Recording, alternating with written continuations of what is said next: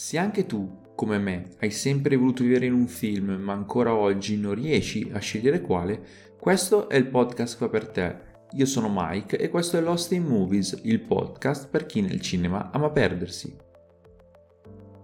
Ciao a tutti e ben ritrovati in questo nuovo appuntamento di Lost in Movies, un episodio un po' differente rispetto ai precedenti perché oggi vi voglio parlare della saga di Halloween, dato che ci stiamo avvicinando al 31 ottobre e in questi giorni è in sala il capitolo conclusivo della trilogia di David Gordon Green iniziata nel 2018 un undicesimo capitolo, quello di David Gordon Green, che diviene sequel diretto di Halloween, la notte delle streghe del 78 di Carpenter, e che ha non soltanto il benestare dell'ideatore di quel capolavoro che ha scritto una delle pagine più importanti della storia del cinema, tra, che ha anche canonizzato gli stilemi del genere slasher, come vedremo tra poco, ma che vede Carpenter anche in un ruolo primario dove riarrangia con il figlio la celebre colonna sonora del 78 che tanto si ispirava a Profondo Rosso e soprattutto in cui può seguire dall'interno il progetto da produttore al fianco di Jason Bloom che è il fondatore della Blumhouse Production come tutti sappiamo bene.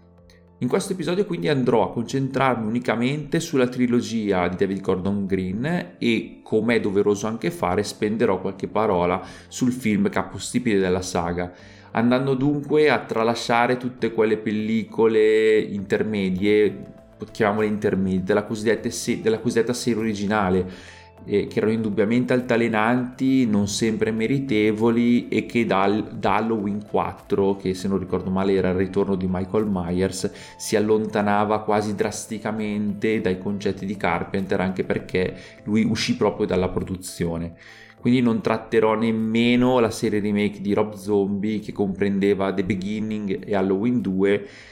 che nonostante tutto io personalmente reputo che ci fosse del buono in quei due film. Eh, chi mi segue da tempo sa che per, quando si parla di Rob Zombie ho sempre un po' un occhio di riguardo e non riesco mai a essere completamente oggettivo, dato che è un debole per Rob Zombie e in ogni caso sono sicuro che parlerò di questo regista, di questo artista in generale, che magari ne parleremo in altre puntate che verranno, quindi so che ci sarà comunque occasione per parlare di questi due film. Seguiremo dunque la linea narrativa che offre l'ultima trilogia, trattando in soldoni Halloween del 78, del 2018, Halloween Skills e Halloween Ends, che vedrà lo scontro finale tra gli iconici personaggi del franchise, cioè il serial killer Michael Myers e Laurie Strode. Due ruoli che fin dalla loro prima apparizione hanno completamente rivoluzionato il genere orrorifico, dando il via a quel sottogenere dell'horror che comunemente chiamiamo slasher e che si identifica dalla presenza di un assassino armato di coltelli o comunque di armi da taglio che prende solitamente di mira un gruppo di teenagers, adolescenti, per la maggior parte sono le vittime designate e questi, questi adolescenti hanno dei ruoli che costantemente ritornano eh, il figaccione della scuola, la fidanzatina di questo che di solito è molto molto carina, è popolare, tante volte una cheerleader. C'è sempre quello che sta anche in disparte, quello proprio sfigato e penso che tutti abbiamo in mente questo quadro molto chiaro, che tutti abbiamo presente quello di cui sto parlando. E lo slasher è un genere che eh, bene o male era già nato comunque prima da, di Halloween, quindi è non è corretto dire che Halloween ha inventato lo slasher, è stato il primo film slasher perché non è così. Se proprio dobbiamo identificare una scintilla che ha dato il via al tutto, è sicuramente quella famosissima scena di Psycho dove Janet Leigh veniva sorpresa sotto la doccia e brutalmente accoltellata. Eh, se quel momento è il Big Bang del genere, però nel 1978 col suo Halloween nel desiderio di fare un film che tenesse in tensione lo spettatore per tutta la durata della pellicola eh, che nonostante un budget irrisorio di 325 mila dollari Carpenter costruisce quello che è destinato a diventare un vero e proprio mito e definisce le regole di un genere completamente, non dico nuovo, ma da lì è un genere ben delineato, che ha dei canoni, dei paletti, più che dei paletti, delle linee guida, del... è un film Halloween che genererà copie e riproposizioni, dando quindi proprio il nascere al sottogenere. Basti pensare a Venerdì 13, tanto per dirne uno, che avrà fortissimi impatti nell'industria dell'horror, tanto che persino Wes Craven eh, metterà un similare serial killer, comunque Ghostface, eh, Ghostface, nella sua riflessione sul genere horror di metà, di metà anni 90 che era Scream. Quindi lui prende un, un assassino similare a Michael Myers, maschera e comunque ha una fattezza umana, anche, appunto Ghostface è una caricatura di un viso umano, se è una maschera vacua quella di Michael Myers, Ghostface è una caricatura e quindi tramite quel capolavoro che era Scream eh, Wes Craven ha utilizzato, ha studiato l'industria, ha fatto la, la sua ehm, critica, se vogliamo, un po' all'horror come era diventata l'industria orrorifica negli anni, no, negli anni 90, contaminata da quello che era anche Halloween, ma soprattutto tutto quello che ha generato in seguito. E dunque il film di Carpenter fu incredibilmente innovativo e raccontava la storia del ritorno a casa di un uomo evaso, Michael Myers, che 15 anni prima, a soli 6 anni, nella notte di Halloween, aveva accoltellato brutalmente la sorella. E nel suo ritorno a Eddonfield, la sua città natale, Myers indossa la tuta di un meccanico che ha ucciso la, durante appunto il tragitto per entrare a casa e portando sul volto una maschera di un essere umano che ricorda vagamente un essere umano senza però eh, le, essere molto delineata e molto scarna ha soltanto una bocca appena accennata due buchi per gli occhi bianchissima eh, è una maschera molto inquietante non ha espressione quel volto perché Michael Myers, che noi abbiamo potuto vedere da bambino quando i genitori gli tolgono la maschera dopo che è tornato in strada col coltello in mano, insanguinato, del sa- sporco del sangue della sorella, noi vediamo questa, questo viso di un bambino innocente, che sembra apparentemente innocente, che sembra puro, eppure che si è macchiato di un atto così terribile e violento. Noi l'abbiamo seguito in quella splendida scena d'apertura dove vediamo attraverso gli occhi, attraverso i suoi occhi, attraverso quella maschera che indossa. Ecco, ora Michael indossa un'altra maschera terrificante, anonima per certi versi, e è diventato qualcos'altro. Michael è a metà tra essere umano e soprannaturale e con la maschera diviene un uomo incredibilmente violento, totalmente privo di emozioni. E come dirà lo stesso Carpenter, ed è una cosa che verrà comunque ripetuta fino alla nausea all'interno della saga, Michael Myers è la rappresentazione del male assoluto. Quando uscì il film del 78, visto che sembra immortale questo Michael Myers, sembra il dolore, per, sembra non sentire il dolore e c'è quella bellissima scena conclusiva tra l'altro, eh, lui giustificò il tutto in interviste varie dicendo per me Michael Myers è la rappresentazione del male assoluto e questa cosa tornerà nella trilogia di David Gordon Green milioni e milioni di volte ma non come concetto, proprio ripetuto dai protagonisti e dalle parti in causa. E quel male supremo che è insito nella natura umana, per quanto lo neghiamo, è rappresentato da questo serial killer fa parte della condizione umana, questo male, può sfociare in tragedia, come vediamo anche giornalmente, ma è un aspetto del nostro essere che non può scomparire. Può cambiare forma, aspetto, come dirà anche la trilogia che, di cui parleremo in questo episodio, e che ehm, contamina anche chi pensa di essere dalla parte del giusto, di chi potrà dire io non farò mai una cosa del genere, ni vedremo nella, nella scena, con, soprattutto nel film conclusivo, perché è un attimo che l'accusato eh, possa avvicinarsi all'accusatore iniziale molto più di quanto potrebbe anche solo immaginare. E nel suo tornare a casa 15 anni dopo, in quel particolare giorno, Myers nel suo istinto omicida si imbatte in Rory Strode e nel suo gruppo di amici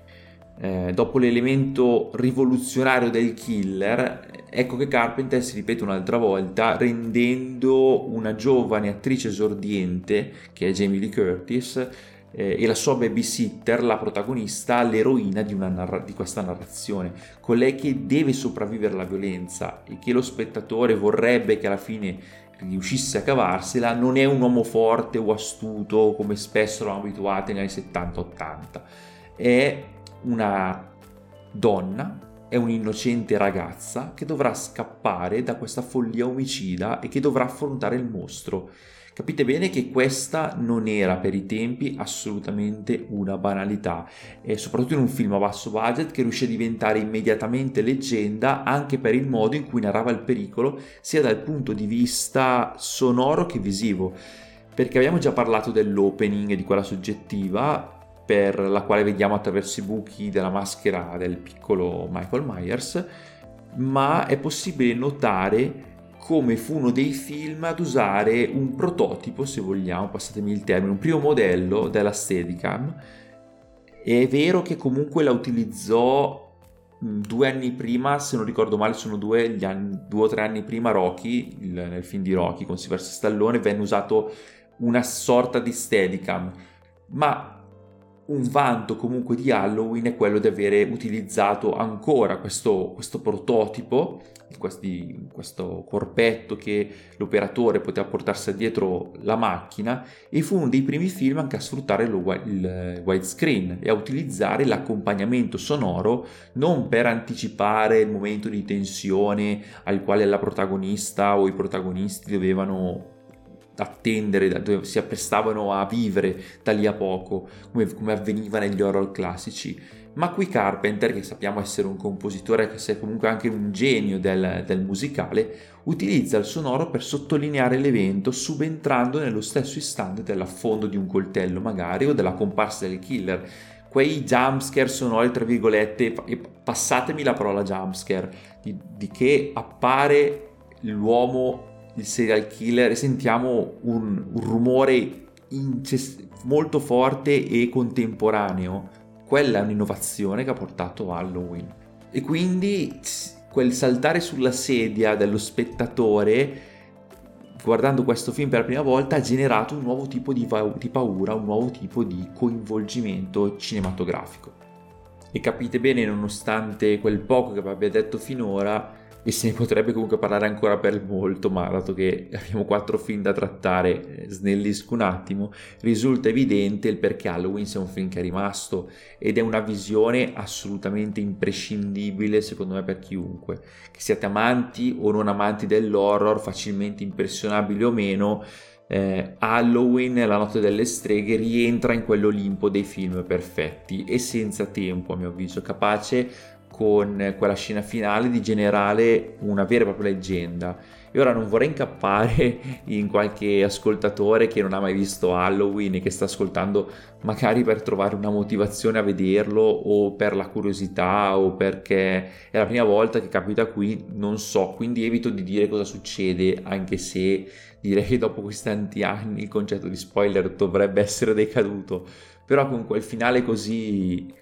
soprannaturale, misterioso, sfuggente, possiamo dirla così, e chissà capi- capirà, Halloween è diventato qualcos'altro. Eh, Michael Myers, scusatemi, è diventato qualcos'altro, è diventato un oppressore, un'ombra che Lori non potrà più vedere, ma che la perseguiterà per la vita, contaminando la sua esistenza e strappandole quella sua vita dalle mani, come vedremo nel film del 2018 è un concetto che diventa la chiave di volta per dare il via appunto alla, alla trilogia di David Gordon Green che riprende con quel primo capitolo, che riprende quel primo capitolo, ne diviene il diretto sequel, cancella tutti i film e reboot intermedi, mostrando la condizione di Lori 40 anni dopo quegli eventi e la nuova fuga di Michael Myers che ancora una volta si, si dirigerà a Haddonfield. Inizierei dunque col parlarvi di Halloween del 2018, il primo film della trilogia di David Gordon Green e che è anche il suo primo film horror, perché incredibilmente, a mio avviso, non me lo spiego come Carpenter e Blum si siano affidati a David Gordon Green, che era un regista che veniva da tutt'altro. Veniva dalla commedia, veniva dalle commedie alla Seth Rogen, strafumati era lui il regista, eh, lo spaventapassere con Jonah Hill. Lui è molto amico di Danny McBride, che tra l'altro firma la sceneggiatura anche di Halloween, di tutta la trilogia di Halloween Skills, comunque a quattro mani, ma c'è anche la sua, comunque la, la sua,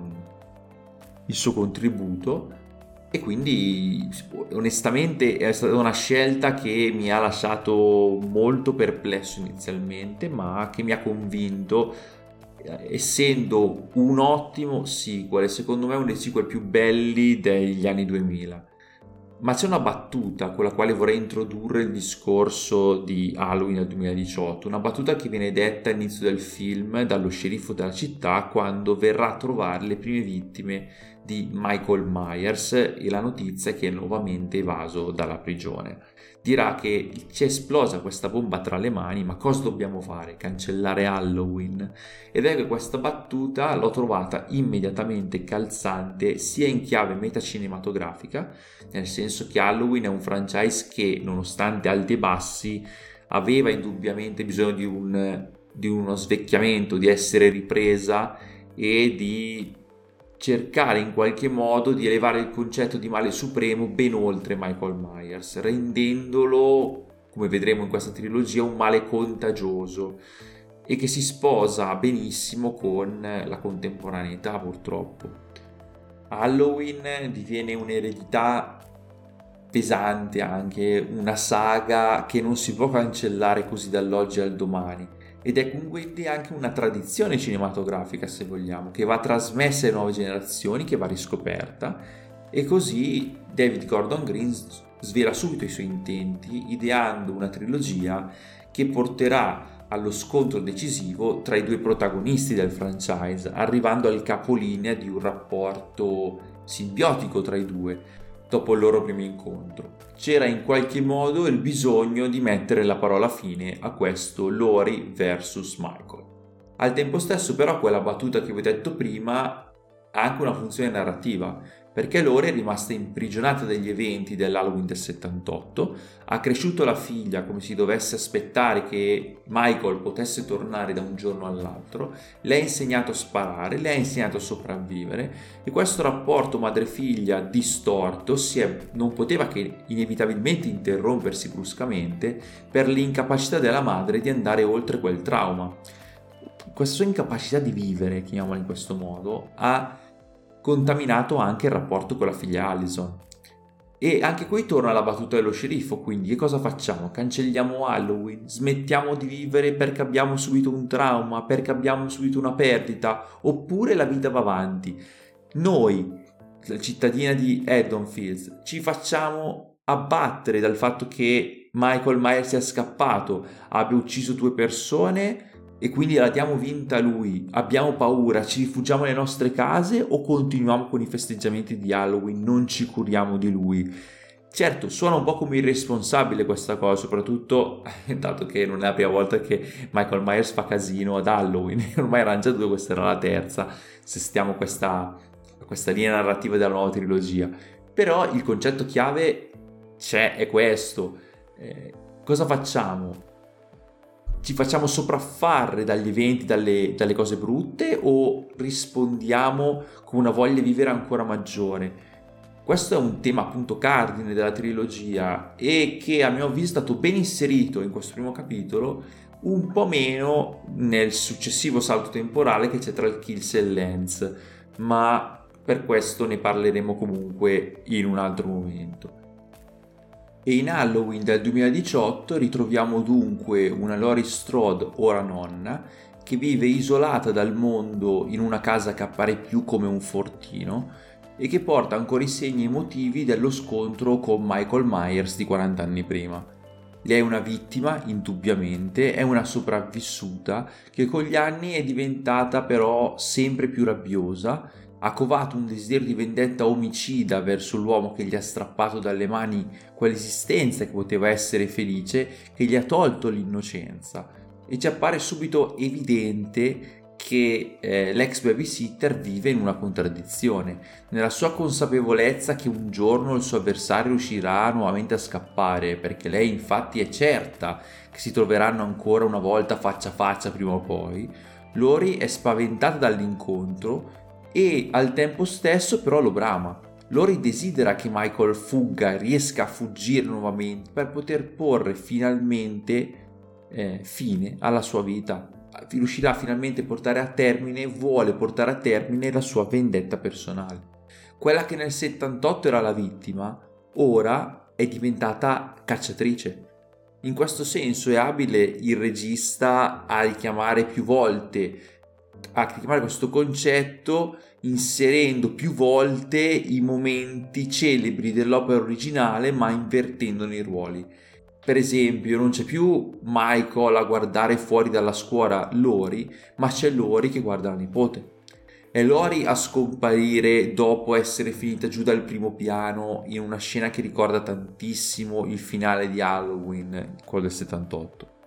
Questi sono soltanto due dei due casi che ho portato, ma se ci farete, se fate caso guardando ne troverete moltissimi altri. Myers ha dunque contaminato Lori. L'uno è divenuto la nemesi dell'altra in un rapporto che a 40 anni di distanza è profondamente cambiato e quasi equilibrato. Loro sono rispettivamente ciascuno è preda e al tempo stesso predatore ed è chiarificatore in questo senso, se ci pensiamo è fuori di testa il fatto che il personaggio Jamie Lee Curtis, Lori, si rivolga all'avversario, a Michael, chiamandolo per nome. Cioè è come una vittima chiamasse il suo abusatore per nome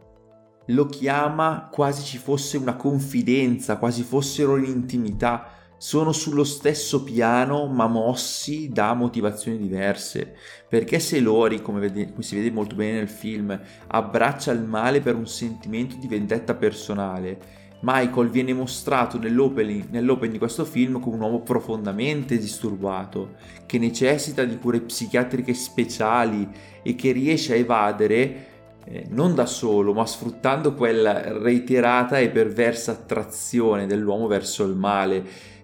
Se nel primo film avevamo il dottor Loomis che sapeva benissimo chi era Michael Myers, che sapeva benissimo che era un, un pericolo per, per, per le persone, Qui troviamo invece il dottor Rambir Sertain che per primo è attratto dalla violenza e aizza lo psicopatico. Troviamo due reporter che sono interessati a sapere di più sui fatti del 78. Eh, cercando di nutrirsi un po', di scoprire cosa è successo, come un po' vi dicevo anche quando parlavo di omicidio nel West End, che accusa quel, un po' questa moda tutta umana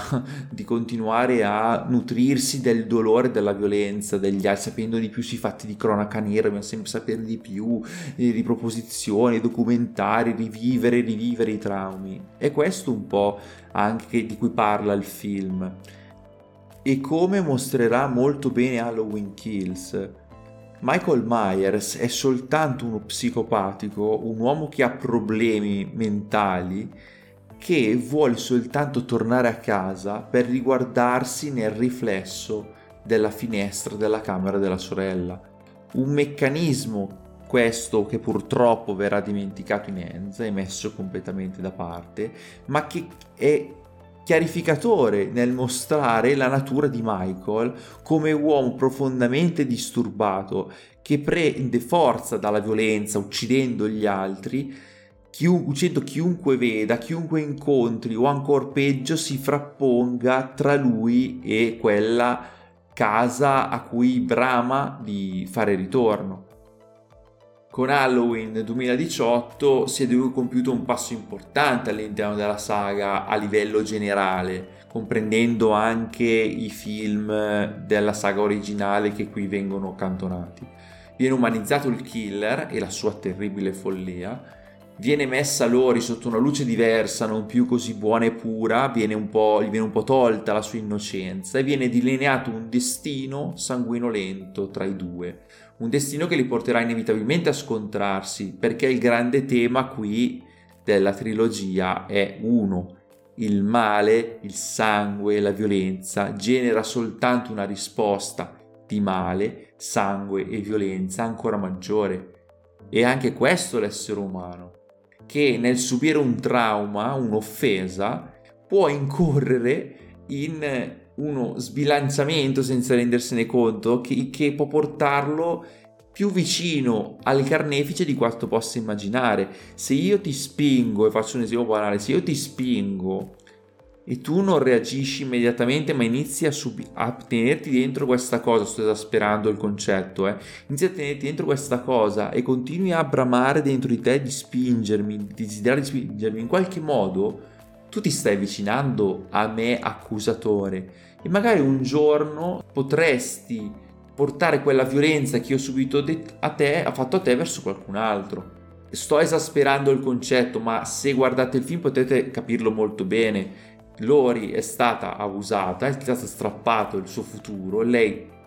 rabbiosa vuole vendicarsi, lei vuole uccidere Michael e allora qual è la differenza tra i due? Uno è uno psicopatico, l'altra lo sta facendo coscienziosamente anche. Allora chi dei due è peggio?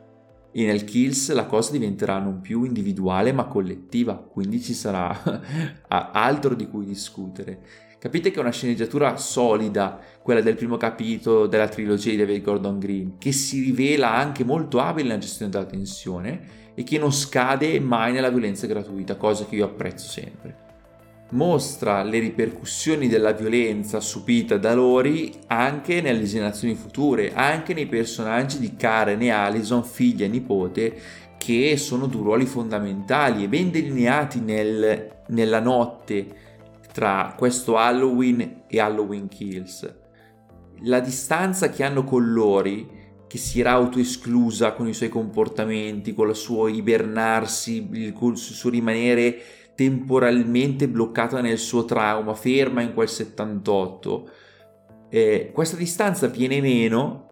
le parti si avvicinano grazie al ritorno di Michael Myers. Michael, suo, il suo ritorno, il suo, il suo ricom- la sua ricomparire, la sua minaccia,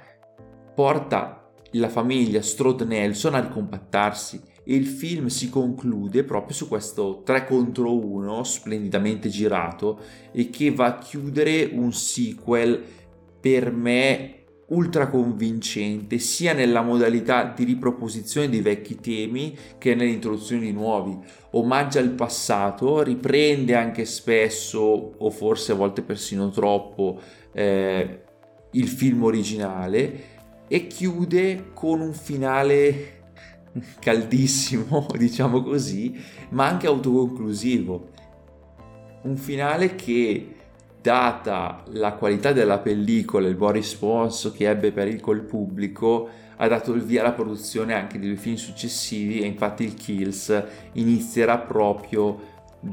da, continuerà il racconto di quella notte, inizierà proprio da quella cantina, chiamiamola così, quella prigione in fiamme, non vi dico altro, sempre il discorso che si sa mai qualcuno l'abbia visto. Allora, era mia intenzione parlare di tutti e quattro i film in un unico episodio, ma dato che siamo già a 28 minuti, direi che facciamo che divido l'episodio in due, cosa decisa proprio adesso. Eh, oggi abbiamo parlato di Halloween del 78 del 2018, farò poi la parte 2 in cui parlo di Kills e Ends più nello specifico.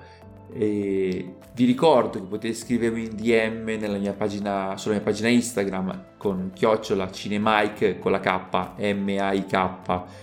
con l'undescore e che se vi va di supportare il progetto per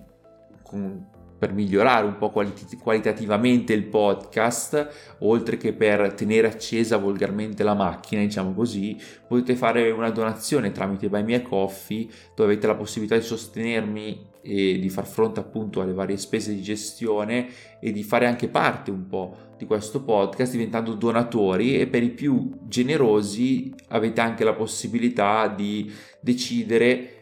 se volete che io qua porti nel podcast una mini recensione, una recensione di un film che volete. Quindi se chi vorrà donare il massimo della, di quanto si può, eh, di quanto possibile,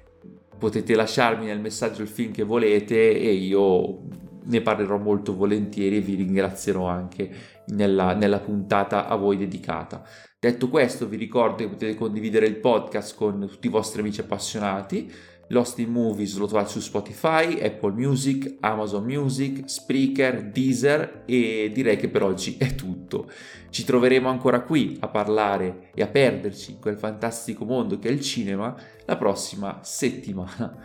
Ciao a tutti e buon cinema!